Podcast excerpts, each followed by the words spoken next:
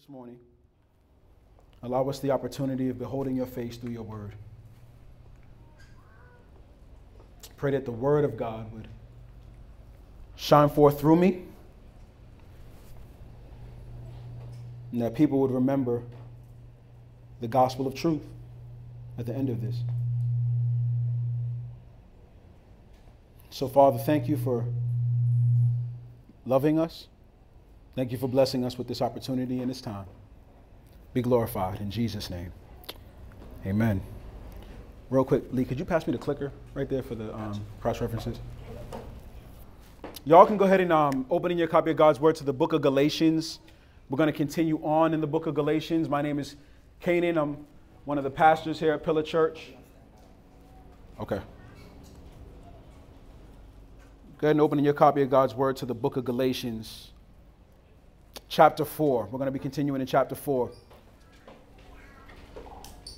But I want to open with this concept. I don't know if any of you have any of you ever tried to grow a garden, a flower bed, or maybe maybe rehab your grass. Right? I've tried. i am trying to do that this year. I'm trying to rehab my grass in my front uh, lawn because it's it's brown and um, it's really bad looking. And so I need to. I've been watering it a lot. I've been trying to rehab it. And if you've ever done a garden, a flower bed, vegetables, try to grow grass, what's your number one enemy? when it comes to growing grass? Weeds, right? And so the reason why I decided I was going to try to rehab this flower bed, I mean, my, my lawn, is because it was full of weeds. And so I decided, and it's funny, it was like one day my lawn was great, like two days later, it was a forest. And I know y'all can relate because I've seen some of y'all's houses. Uh huh, yeah. See, I'm seeing save y'all's awake. Y'all awake, okay. So I decided a couple months back, I was like, yo, it's gonna be all out war. I'm gonna go after the weeds. And so I went to Home Depot and I bought the most diabolical Roundup you ever want to see in your life. Like I went and I found the most evil, murderous Roundup you could buy. I found it. I, I looked online. I got a concoction and I started mixing stuff together and I got the little pump sprayer. So I went and I started pumping the spray and I went and I sprayed it all over my grass. I sprayed it all over my flower bed. I sprayed it over some vegetables. I sprayed it over everything. Guess what, beloved? I killed the weeds. And I killed everything else too.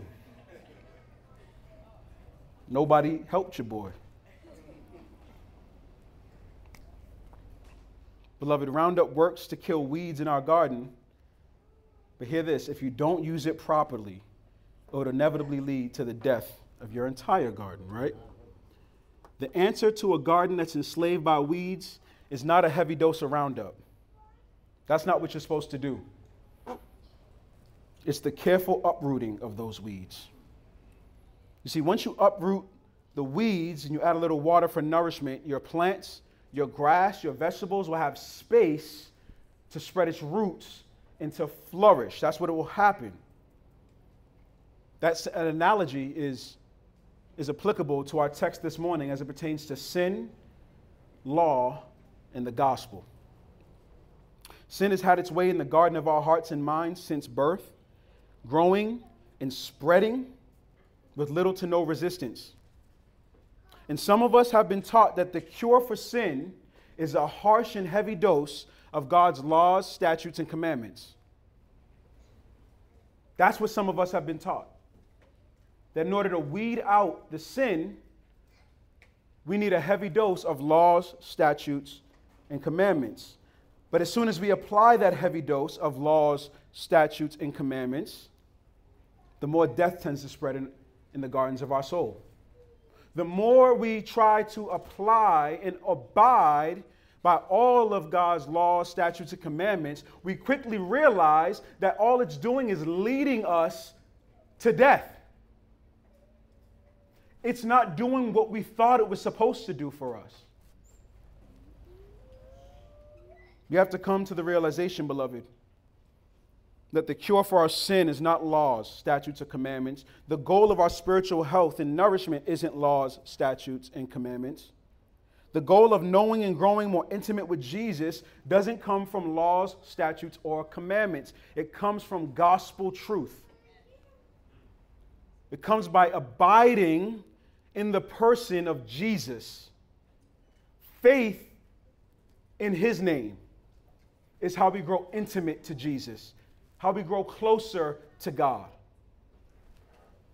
This is what the Apostle Paul, that's what his goal is to teach us partly in this morning.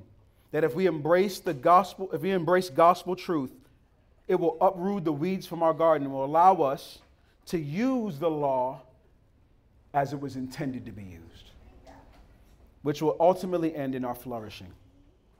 Paul's going to remind us this morning that the law is not the answer, that faith in Jesus is. And so look with me in Galatians chapter 4. We're going to start at verse 26. Verse 26, Galatians chapter 4 says, But the Jerusalem above is free. She is our mother. Our text starts off with the word but, and that's because it's comparing verse 26 with verse 25. Look what it says in verse 25 of Galatians chapter 4. It says, Now Hagar represents Mount Sinai in Arabia and corresponds to the present Jerusalem, for she is in slavery with her children. So, beloved, you see there are two things being compared in this passage the present day, uh, the Jerusalem above, right? Present Jerusalem. Two things being compared the Jerusalem above and the present day Jerusalem. This is what this is Paul's uh, comparison that he's opening our eyes to. Throughout the book of Galatians, Paul is combating false teachers and false teaching. And there are men teaching that the laws, statutes, and commandments of God are the means of attaining freedom and righteousness. That's what they're teaching these Galatian churches. So the Apostle Paul decides to use a narrative from Abraham, Sarah, and Hagar to illustrate his argument. Sarah, let's see if we got this. Here we go. Sarah is Abraham's wife, and she corresponds to freedom in our analogy, in our passage. Hagar is Sarah's slave and she corresponds to bondage in our passage. Paul's point in this passage is that this is that some of us are children of Hagar, some of us are children of bondage, and some of us are children of Sarah, and we're children of freedom. And the thing that determines which child we are, who is our figurative mother, is the th- it, what determines that is the thing or the place in which we put our hope. Whatever you trust in is the, is the teller as to whether or not you are a ch- child of Sarah or you are a child of Hagar, whether or not you are spiritually free or you are spiritually in bondage. The reality of whose child you are determined by these two truths. And those who try to attain holiness and right standing before God by keeping the law, those are children of Hagar. That's Team Roundup, those individuals. They're living in spiritual bondage, enslaved by sin and spiritually burned by a misapplication of the law. Beloved, I don't know if you've ever tried, but if you would, go ahead and try to apply the 613 Old Covenant laws and live by them. What you soon come to realize, beloved, is that you sin in ways that you didn't know you could. It opens your eyes to the depths of the depravity within your own heart. It shows you that God's standard for me is way higher than what I am able to attain. And it hurts to realize the reality of our own depravity. It changes us from a state of self righteousness to a state of humility if we are trying to gain access and righteousness with the divine. You're in bondage to the idea, you're in bondage to this concept that you are able to gain proximity to God through your own actions, through your own abilities. When you do that, you are figuratively burning the landscape of your soul. Because you'll soon realize, man, I can't do this. And if you have not seen and known and believed in what Jesus has done for us, we then turn to a state of hopelessness right? It's impossible to get right with God. I can't do it. What can I do? What should I do? Where can I turn? And if your faith is not in the person of Jesus, there is no way you can turn, beloved. It's a state of bondage. Look at what Paul says about the misapplication of the law. Look how he, how he explains it in Galatians 3:10. He says, For all who rely on the works of the law are what? Under a curse. Look what he says again. Now, oh, let's go back. It's the misapplication of that. All who do what? Rely on the law. It doesn't say it's not useful, not helpful, not beautiful, not good for other things. But if you are relying on the law to be justified, do y'all remember what justification? Y'all remember the definition of justification? To be declared righteous, right? To be declared righteous by God. If you're trying to be declared righteous by God by works of the law, you're under a curse, beloved. Look what he says again, Galatians 3:11. Now it is clear that what? How many people? No one is what? Justified before God. How? By the law. Because the righteous will live by faith. So here's a snapshot of what the law can't do. It can't justify us. It cannot declare us righteous before God. So you're in bondage if you think it can. Look what he says in Galatians 3:23. For faith, for, for this faith came. We were, now key words, we were what? Confined. That's a that's a word that describes lockdown.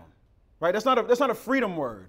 That's a that's a that's a that's a bound word. You were confined under the law, it says. And then another bound word, what? Imprisoned until the coming faith was revealed.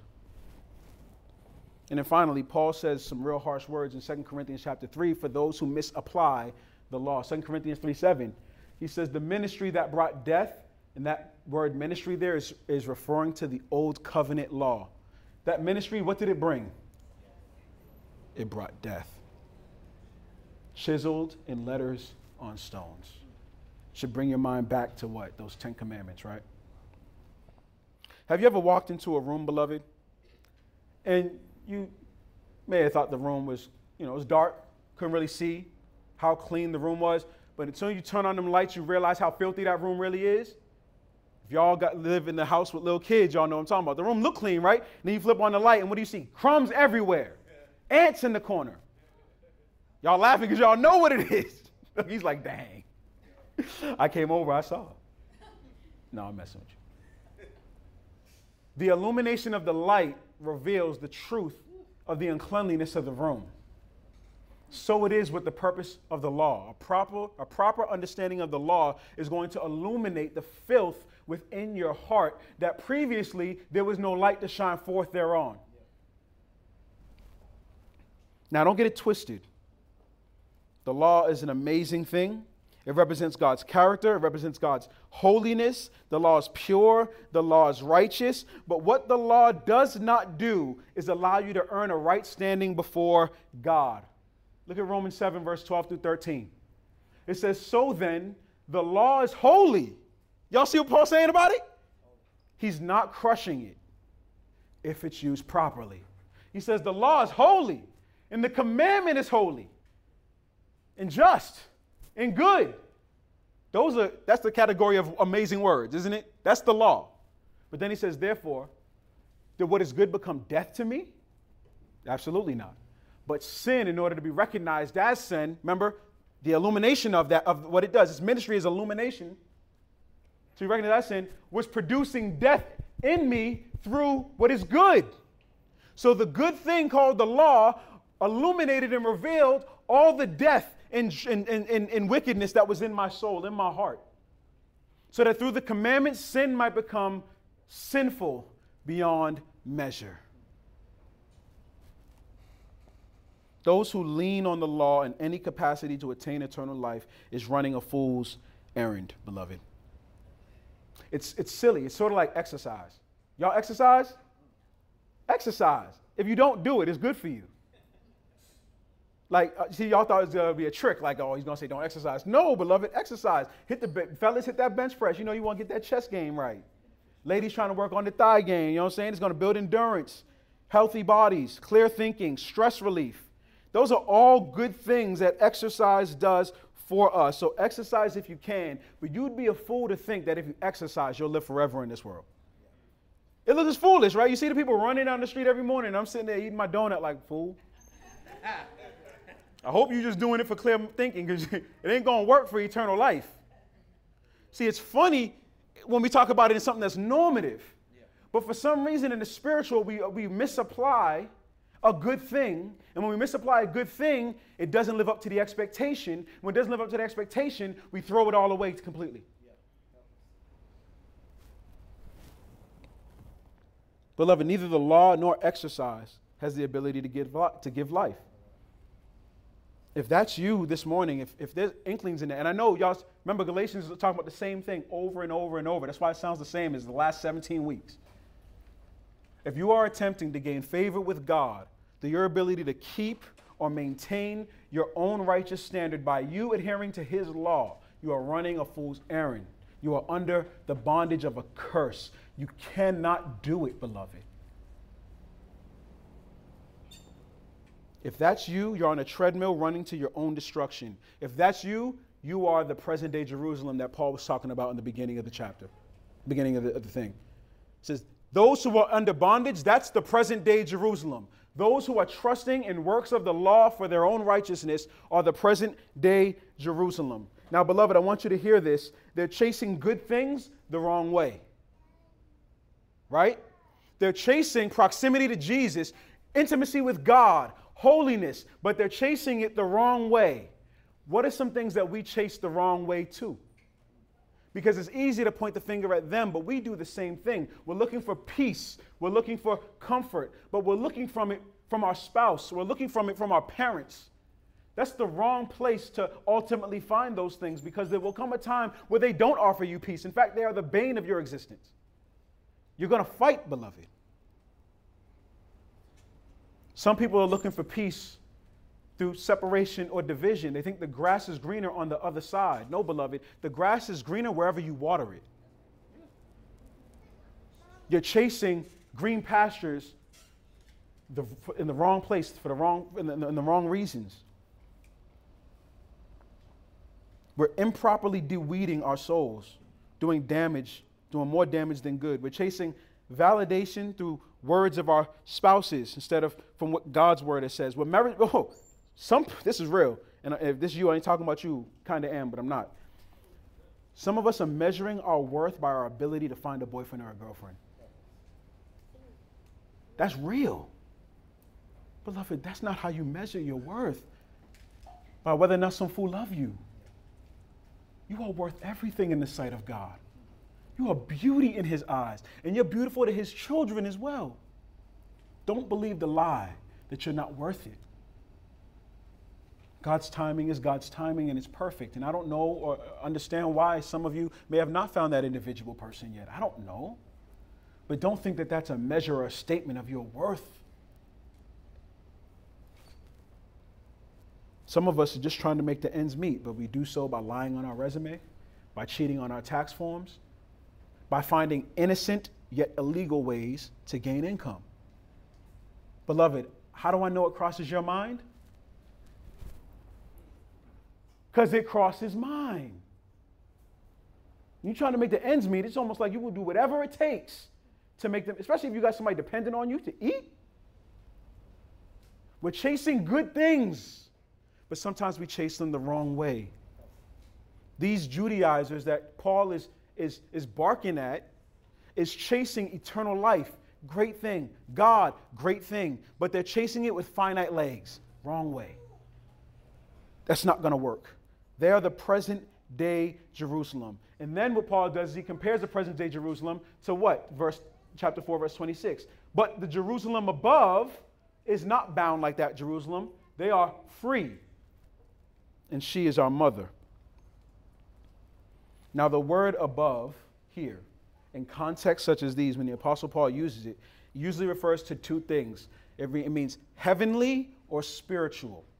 That's what that word tends to relay. Here's an example from the book of Colossians, another one of Paul's letters. He says, So if you have been raised with Christ, seek the things what? Above. Now he's going to explain what that means. Where Christ is, seated at the right hand of God. He sp- things above equal heavenlies, right? Seek heavenly things, spiritual things. Then he says it again, verse 2. Set your mind, set your minds on things above. Now again, he's going to compare above to something, not on what? Earthly things. Heavenly things, spiritual things, right? Set your mind on those things. So when Paul says, but the Jerusalem above is free, he's juxtaposing two different Jerusalems one that is bound and is not heavenly, but earthly, one that is free and is not earthly, but heavenly. Paul is saying that there is a heavenly, spiritual Jerusalem that is distinct from its physical counterpart. And that, spirit, and, and that is spiritually born again into freedom. Those who are born unto the Spirit are Sarah's children, children of freedom, children of the promise. Sarah is the figurative mother of those who are free from the curses of the Old Testament.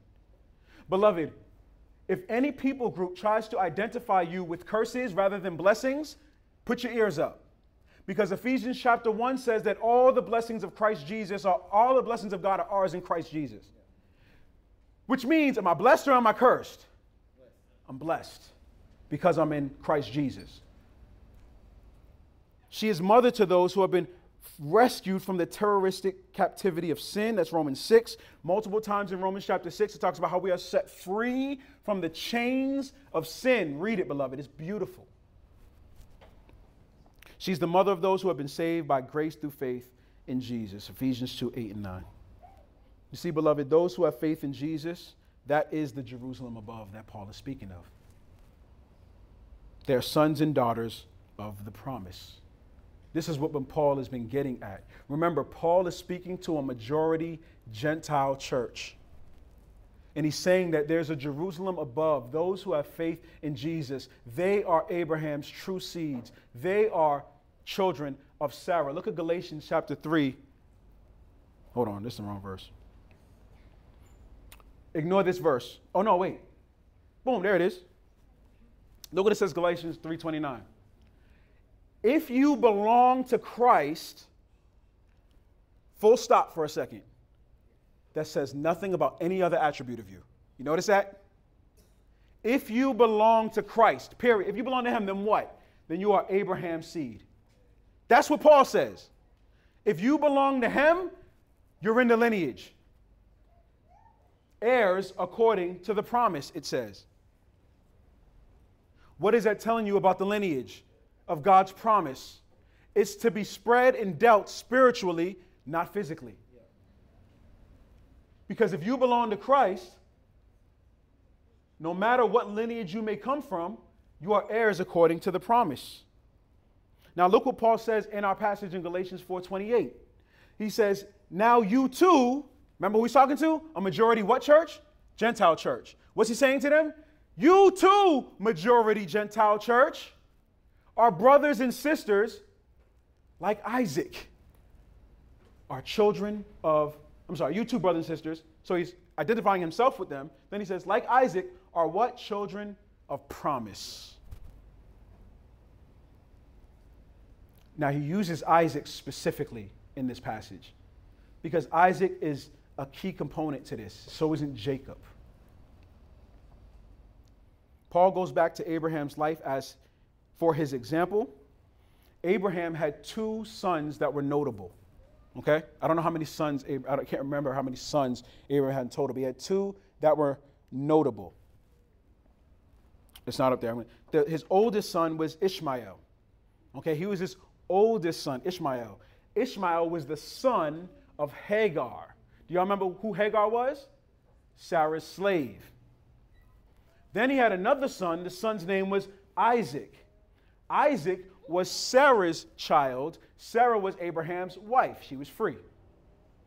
And so Paul intentionally identifies those who are in Christ with not the oldest son, who was the son of the slave woman, but he identifies those who are in Jesus uh, with the youngest son, who is the son of the free woman.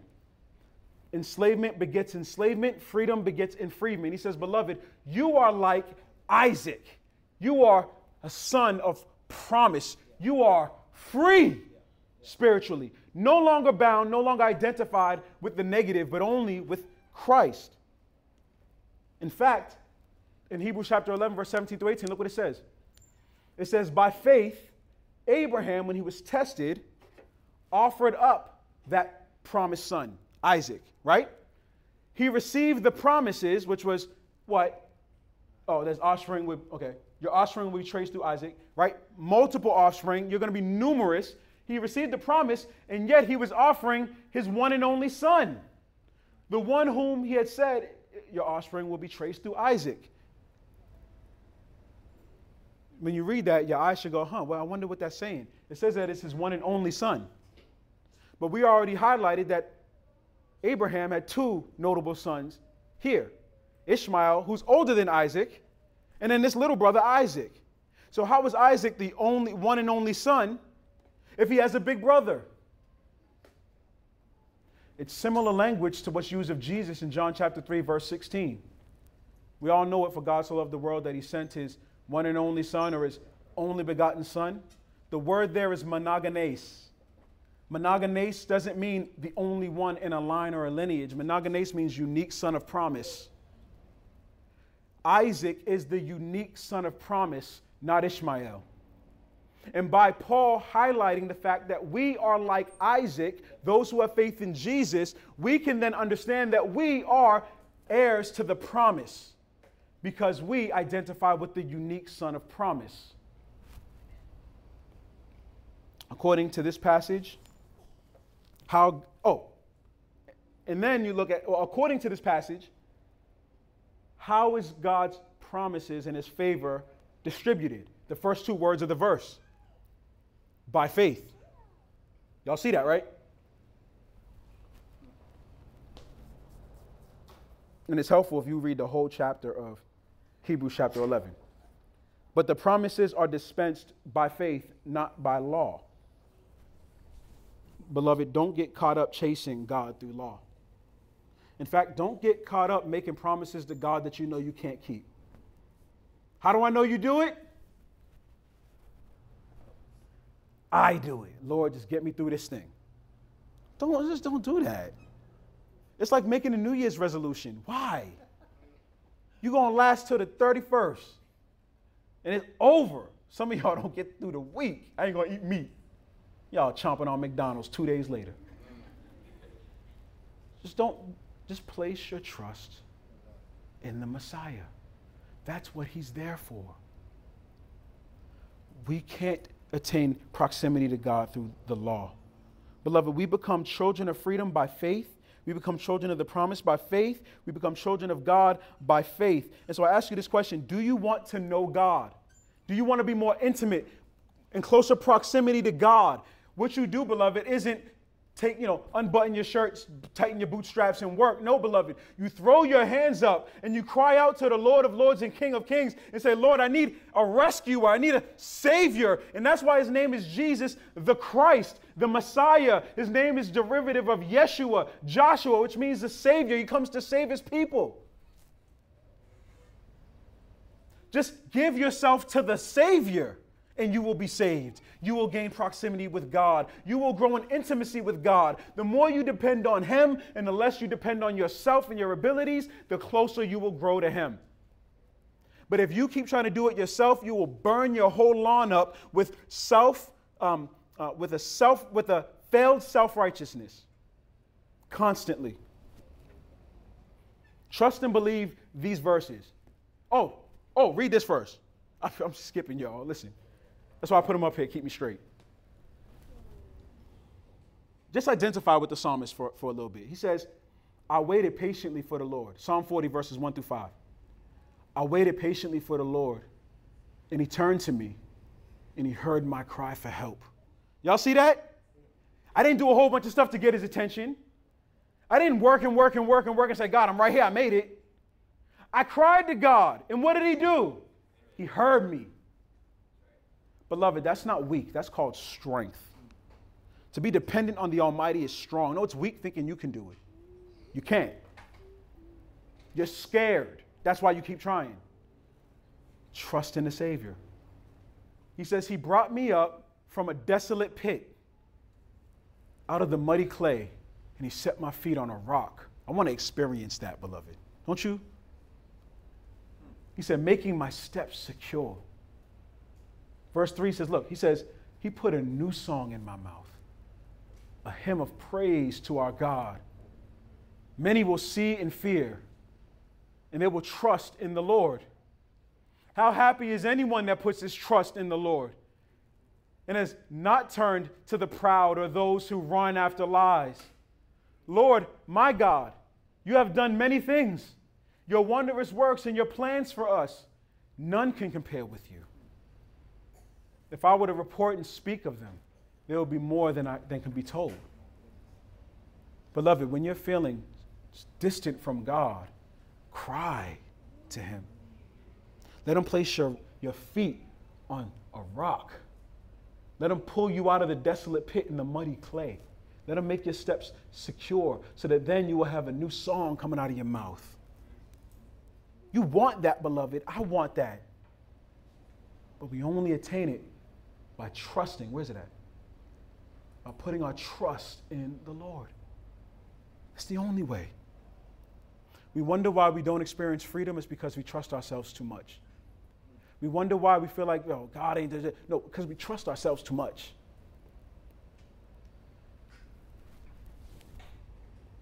Trust and believe this. Paul says that Christ died for our sins according to the scriptures, 1 Corinthians 15. That he was buried and that he was raised on the third day according to the scriptures. This message is near you. This message is near you, in your mouth and in your heart. This is the message of faith that we proclaim. This is what Paul says in Romans 10. If you confess with your mouth that Jesus is Lord and believe in your heart that God raised him from the dead, you will be saved. One believes with his heart, resulting in righteousness, and one confess with his mouth, resulting in salvation. Now look what he says. He leans on the Old Testament. For the scripture says, everyone who what? Believes on him will not be put to shame.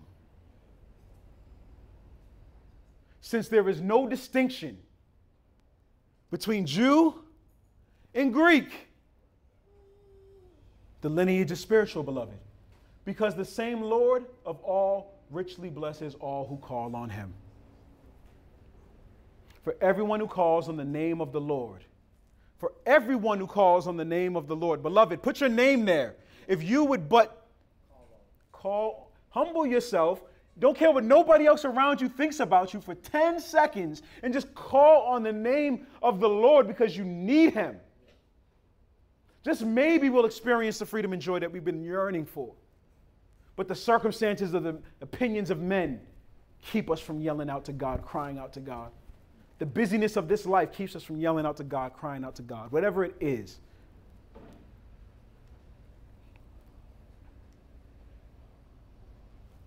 Beloved, those who have faith in Jesus are residents of the Jerusalem above. Those who have faith in Jesus are what Paul will later say the Israel of God. Not by lineage, but by the divine plan of God in Christ to bless all the nations of the earth. Look what Paul says in Romans 9, leading to Romans 10. Now it is not though the word of God has failed, because not all who descended from Israel are Israel. Y'all see that? So he's saying something. He's, he's cutting, he's, he's cutting, he's putting a knife in this concept of a descendant-based promise, a lineage-based, blood-based promise. He says, not all, did I push the button? Here it is. Not all who are descended from Israel are actually Israel. Why? Neither is the case that all of Abraham's children are his descendants. If you take that physically, then it makes no sense. It's because Paul is building a case that God's children are children of promise by faith. That's what he just said in Galatians, right? He says, Not all of Abraham's children are his descendants. Of course, my children are my descendants, but not when it comes to the promises in, in, in, favor of God. It doesn't work that way. Just like our children can't be born into the faith, they have to trust their own, they have to trust on themselves, yeah. on their own. On the contrary, your offspring will be traced through Isaac. What did we learn about Isaac? He was the monogenes, which means the what? The unique son of promise, whom all those who have faith now identify with. That is, now he's going to explain it again. I didn't make it up. That is, it is not children by physical descent who are God's children, but children of the promise are considered to be the offspring. He continues. As it also says in Hosea, I will call not my people my people, and she who is unloved, beloved. And it will be in the, pl- it will be in the place where they were told, You are not my people.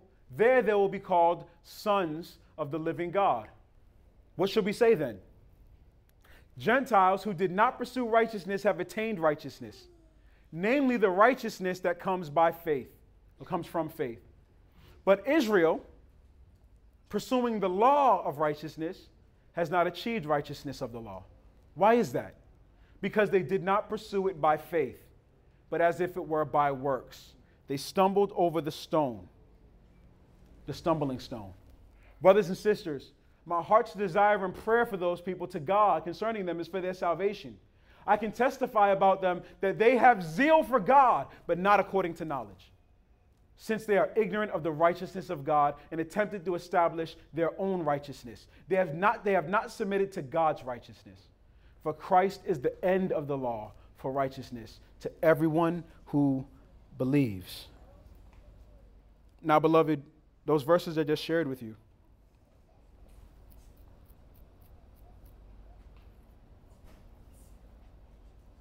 Those who call themselves Israelites won't like that very much.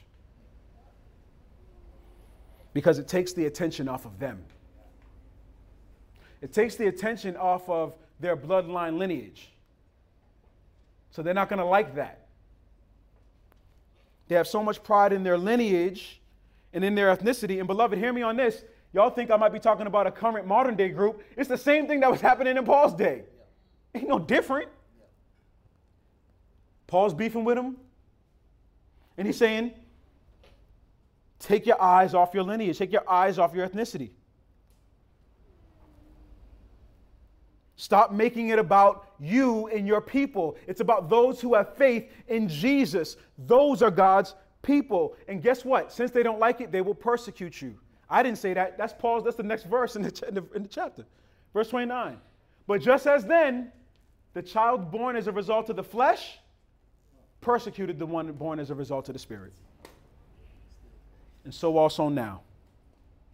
Beloved, if you proclaim that the people of God are a people of faith in Jesus, you will be persecuted for it potentially. They will slander you, they'll call you names. What are we called to do? Paul tells us again in verse 30, very next verse. But what does the scripture say? Drive out the slave and her son. For the son of the slave will never be a co heir with the son of the free woman. Why? Because they have placed their hope in something other than Christ. You'll never be a co heir. You'll never be a son or a daughter of promise. You'll never have hope. You'll never have true joy because you can't attain the thing you're running from. You're on a treadmill and there's a carrot in front of you and you're starving, but the treadmill don't let you move an inch forward. As soon as you get tired, what happens? You fall back.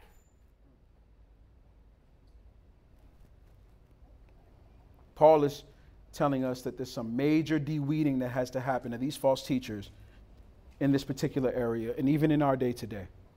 Now remember the context. These false teachers are agitating the church at Galatia. And they're trying to convince these Gentile church, predominantly Gentile churches, that they have to f- adhere to the Mosaic Law covenant, they have to be circumcised, and they have to adhere to the protocol of Israelite superiority in order to be made right with God. But what does Paul say in the beginning of his letter? I'm not bending and yielding an inch. Look what he says. This matter arose because some false brothers had infiltrated our ranks to spy on our freedom we have in Christ Jesus in order to enslave us. Right? They're trying to bring us back to adherence to something that Jesus fulfilled. But we did not give up and submit to these people for even a moment, so that the truth of the gospel would be preserved for you. Beloved, our call is similar to the Apostle Paul's call here.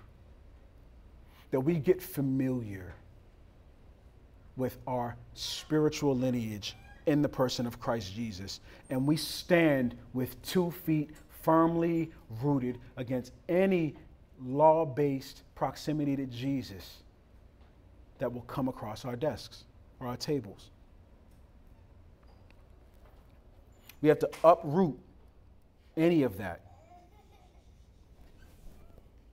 Let me see if I got this quote. Nope. We must begin and maintain the process of uprooting lies by consistently pressing into gospel truth. This is my call, beloved. get familiar with the gospel. Get familiar for what to get familiar with what Jesus has done to redeem all who place their faith in him. So that you might stand, not on your works, not on your lineage, but on faith on the one who did it for us. Beloved, the battle for truth is an element of spiritual warfare. And God is calling us to fight. But this is what he wants us to know this truth that therefore, brothers and sisters, verse 31, those who have faith in Jesus, we are not children of the slave, but of the free woman. Beloved, this morning, when you go home, remember your freedom in Christ. Call out to him. Trust in him. Don't look at your sins from yesterday. Don't look at your sins from this morning. Gaze upon the Savior and know that you can do nothing to be separated from Him if your faith is in His name. And He will transform you from the inside. The laws don't transform you from the inside out, He transformed you to conform with His laws. I want to get closer to Jesus. Father, help my people get closer to Jesus. Help them get closer not by works, not by effort, not by trying really, really hard, not by promises they can't keep. Help them get closer by trust and faith in you. Lord, your word says in Ephesians 4:30 that you indwell us who have faith in Jesus. And that that spirit within us transforms us. And that we grow in holiness and we end up looking more like what your laws prescribe, the higher the dose of the Spirit within our soul, and the greater amount of, trans- of transformation that happens within us because of our faith and trust in you. Lord, I can conform my outer, but I cannot transform my inner. And if I conform my outer without my inner being transformed, it's only a matter of time before the truth comes out. But if my inner is transformed, it's only a matter of time before my outer looks like it. And so, Father, I pray by faith that you would grab hold of your children this morning, that you would grab hold of me, and that you would lead us ever closer to you that we would worship you in spirit and in truth, and that our heart would be knit to you by faith, transformed by the blood of the Savior. Drive us near to you, Lord, in Jesus' name. Amen. Amen. Amen.